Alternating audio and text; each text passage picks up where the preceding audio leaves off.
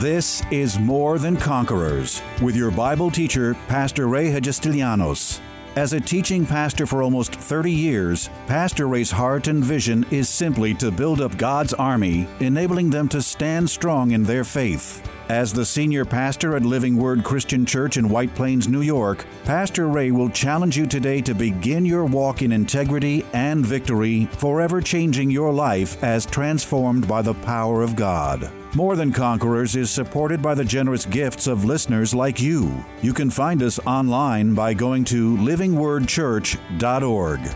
Because knowing God, and not just merely knowing about God, is so fundamental to every Christian's walk of peace and prosperity on this earth, Pastor Ray has taught this series several times and takes the prophet Daniel's message of the people who know their God shall be strong and carry out great exploits very seriously.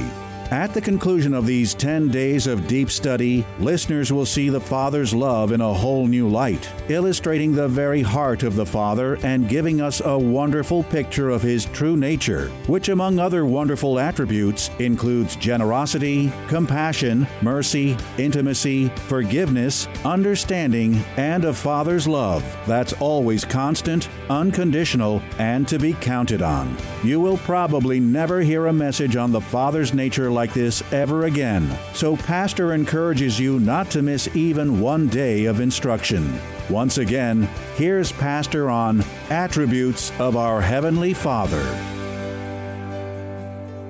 I want you to take your attention over to, again, chapter 11 of the book of Daniel. And we've been uh, studying and talking about verse 32, a very important verse and a verse that's very important to me and a verse that I love so much. And the, the Bible says here in this word, it says, But the people who know their God shall be strong and carry out great exploits. The people who know their God.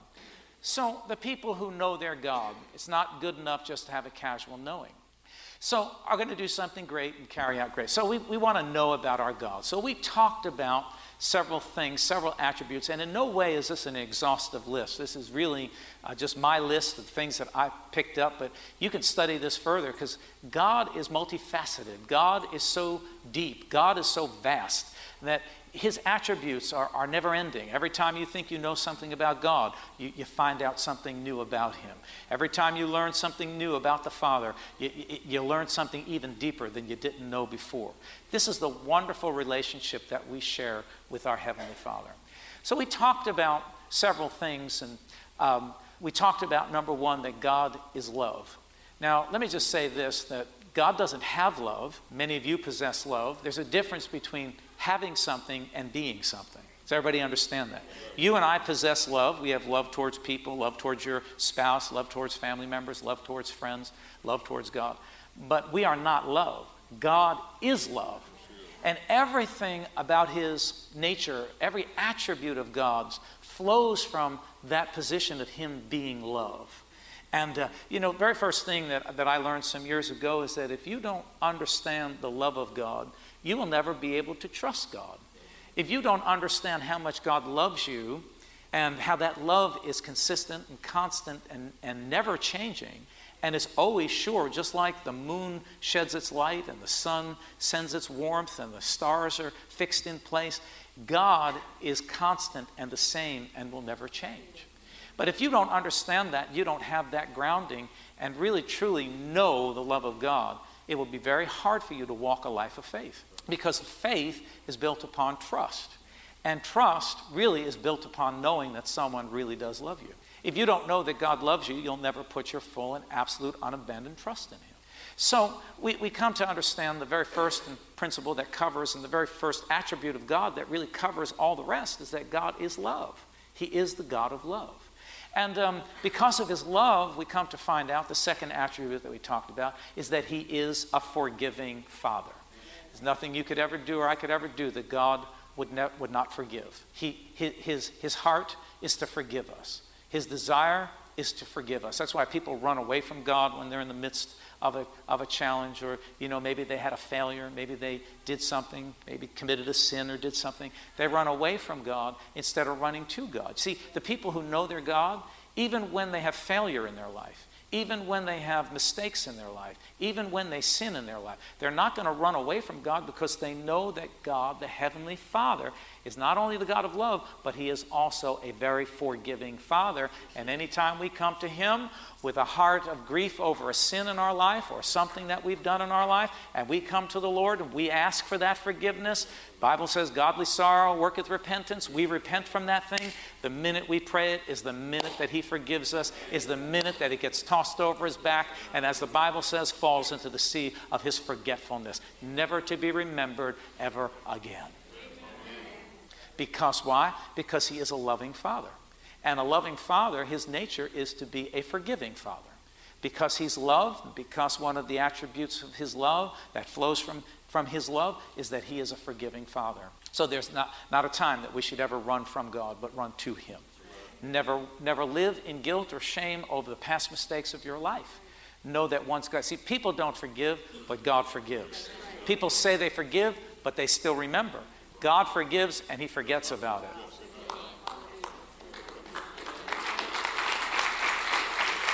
So, so God is not only a loving father, but he is also a forgiving father. He forgives us. Another attribute we talked about is that he's a very intimate father. And he intimately knows everything about our lives. So, why would we hold back anything from God? Do you think that God doesn't know what's going on in your life? You know, people sometimes say, well, you, know, you think that somehow you're hiding something from God. God knows everything. He knows things about you that you don't even know about yourself yet. That's how intimately He is involved in our lives. So it makes sense for us to freely come to God. We ought to come and just turn our lives over because He already knows everything about our life. There's nothing you can hide from the Father. You can't hide from God. God knows every little thing that every little thought, every little thing in your life, God already knows about it. So why would you try to hide yourself from God? People, uh, you know, I, I, I, often wonder, you know, people say, well, I'm not ready to come to God yet because I got to straighten things. Like, God doesn't know the mess that's in your life. Like, somehow you're going to go fix something that God doesn't know, and then you're going to be ready to come before the Lord. Because of His love, He forgives. Because of His love, He's so intimate with us, and even though He knows these things about us, he still purposes to love us in spite of ourselves. I don't know about you, but that is freeing. That sets me free. So he's a loving, forgiving, intimate. And then we talked about the last time we were together, we talked about he's a very merciful father. Praise the Lord. I, I, don't know about you, but I need God's mercy just about every day of my life because I don't know about you, but I blow it sometimes. I blow my top, I lose my temper. Come on, you know what I'm talking about. I may think a thought that I shouldn't be thinking. And it is the mercy of God. The mercy of God. You know, this is what mercy means. Mercy means that basically I don't get what I deserve. His grace, on the other hand, it, it, means this it means that I get what I don't deserve. In other words, His mercy withholds punishment, withholds, uh, you know, well, punishment would probably be the best, best word to use. So His mercy, the Bible says, His mercy endures forever.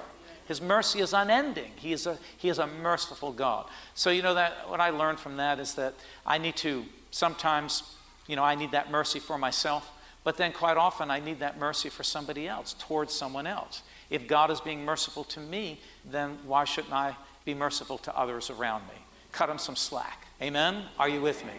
So, God is a merciful God.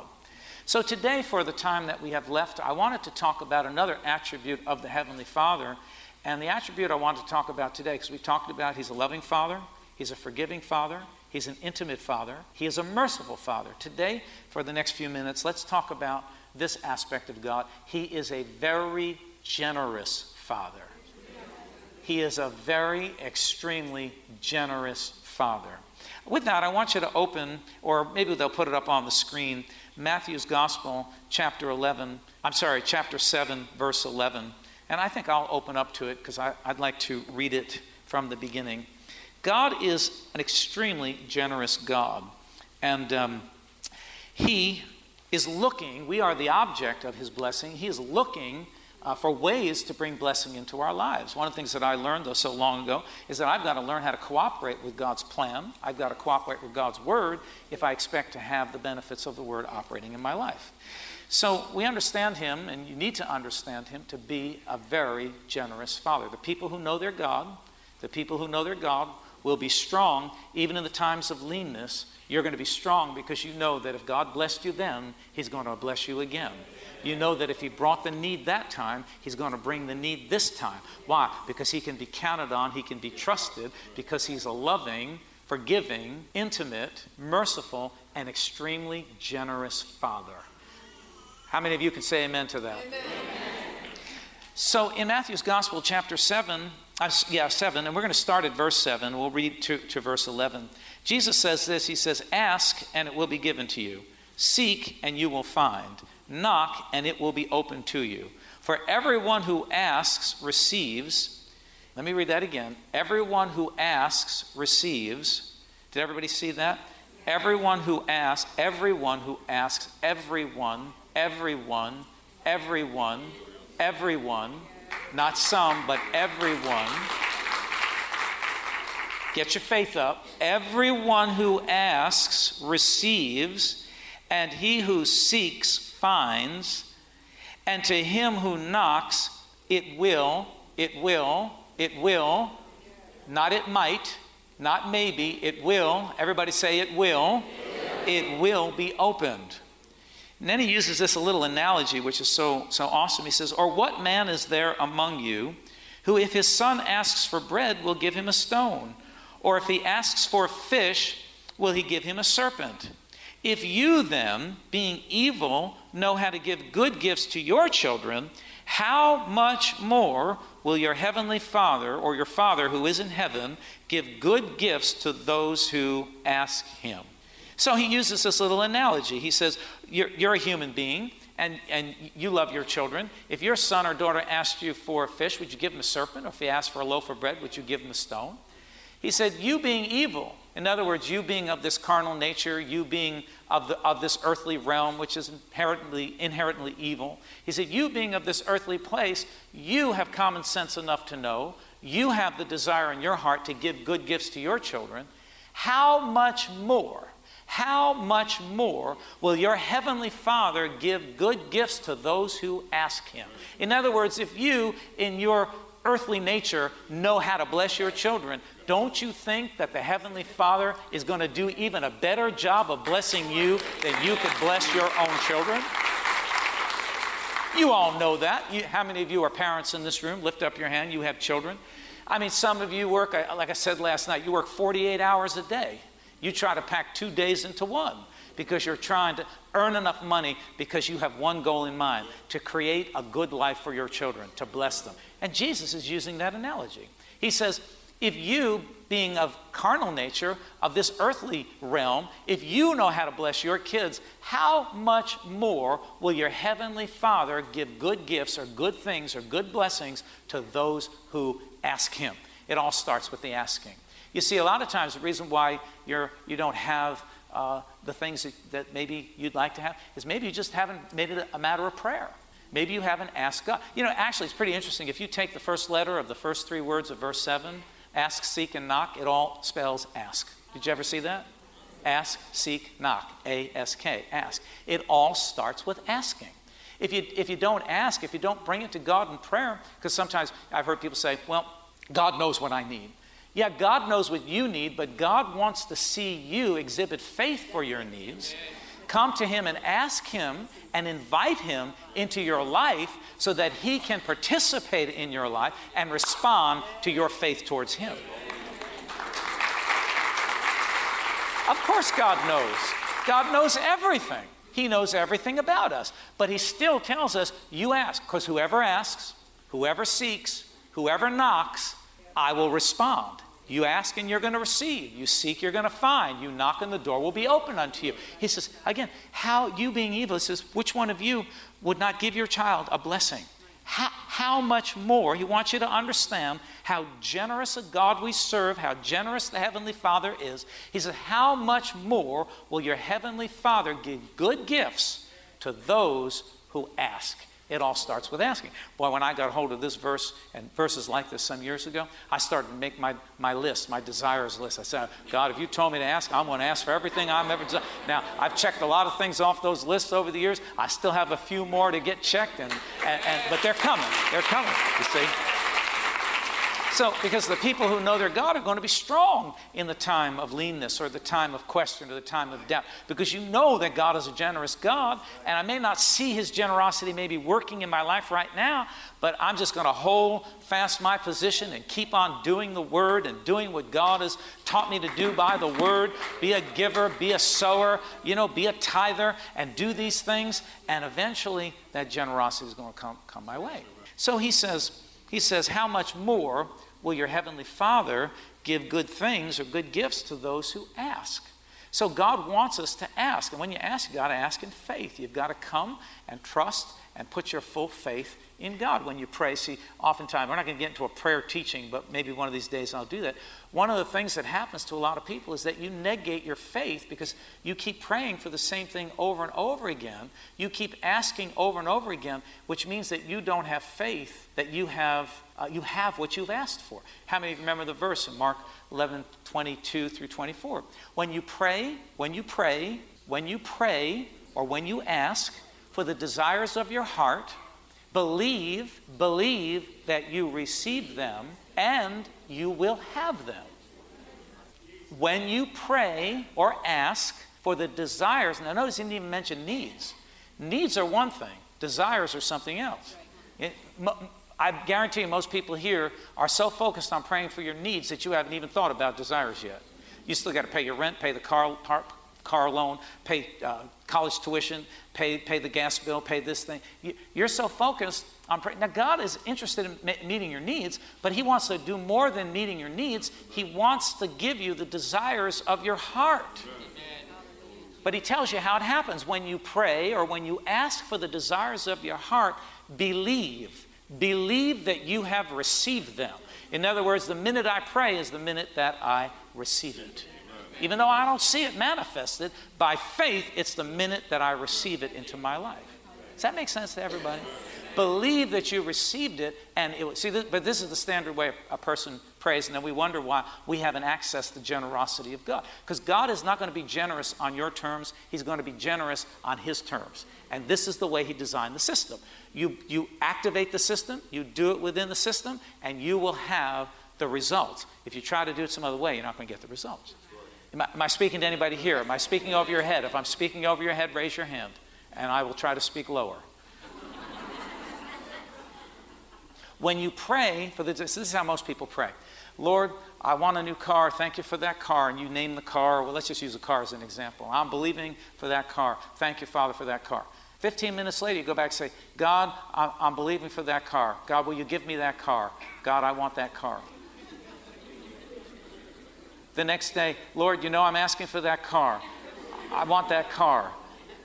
Will you give me that car? God, please, please give me that car. The next day, you go through the same thing, begging God instead of believing that you received it. This is the way you ought to pray Heavenly Father, I, I want this car.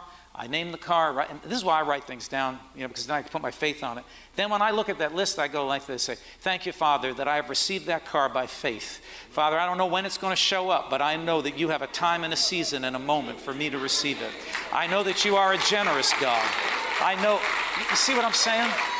Thank you, Lord. And I'll just stand in faith until this manifests in my life. You know, you know, you see, you see, most people, you negate your prayer even before you get started. The minute you pray it is the minute that you begin to doubt. And then you ask people, say, well, I understand that, you know, you're praying for a car. So you believe that, you know, you believe God's going to deliver that car. And this is the response 99% of the time. Well, I hope so. Forget it. You might as well go back to go. Just go back to go and start all over again. I hope so. I mean, I can't tell you. See, in that because there's a serious lack of faith in in people's lives. And many times we pray for people up here and say, Now you believe, right? That I'm going to lay my hands on you and God's going to heal you right now, right? Or He's going to give you that breakthrough or, or provide that need or that desire that you're having. Oh, yes, I believe it. So I pray for them. And then we get finished and say, Okay, now you believe that you got what you asked for. Well, I hope so, Pastor. Oh, forget it, man. Let's just start all over again. Yeah, I hope so. You're not believing, you're not using your faith. Faith declares it before it, it sees before before you see it faith not only declares it, but faith claims it. Faith says, I have it by faith. I declare it by faith. I call it in by faith. and I continue to confess it until it manifests in my life. So your prayers don't go, you know, don't go back to begging God and asking God over and over and over and over again. You ask Him and then you stand believing. You stand in faith, thanking Him. I thank you, Lord, that I have received the desire that I have just requested of you. And I stand in patience and I stand determined and I stand working and I stand focused on the Word until this manifests in my life. That's how I built this ministry. That's how I built my personal life. As I shared with the people, I don't know if I shared with this group already, but I'll say it again. I'm just about 12 months away from paying off my, my mortgage and being debt free. And I've done it all by thanking God, asking God, knowing, coming to Him, knowing that He is a generous Father and there, that He is interested in delivering my desires to my heart. He is interested in my, not just my needs. Like I said, most people here are probably focused on needs more than you are on desires. But God doesn't want you to just believe Him for your, your needs. He wants you to get over to the realm of having some desires. All right, let, us get a couple other verses here, all right? Let's go over to, and I'll, I'll read it out, and um, Romans chapter 8, verse 32.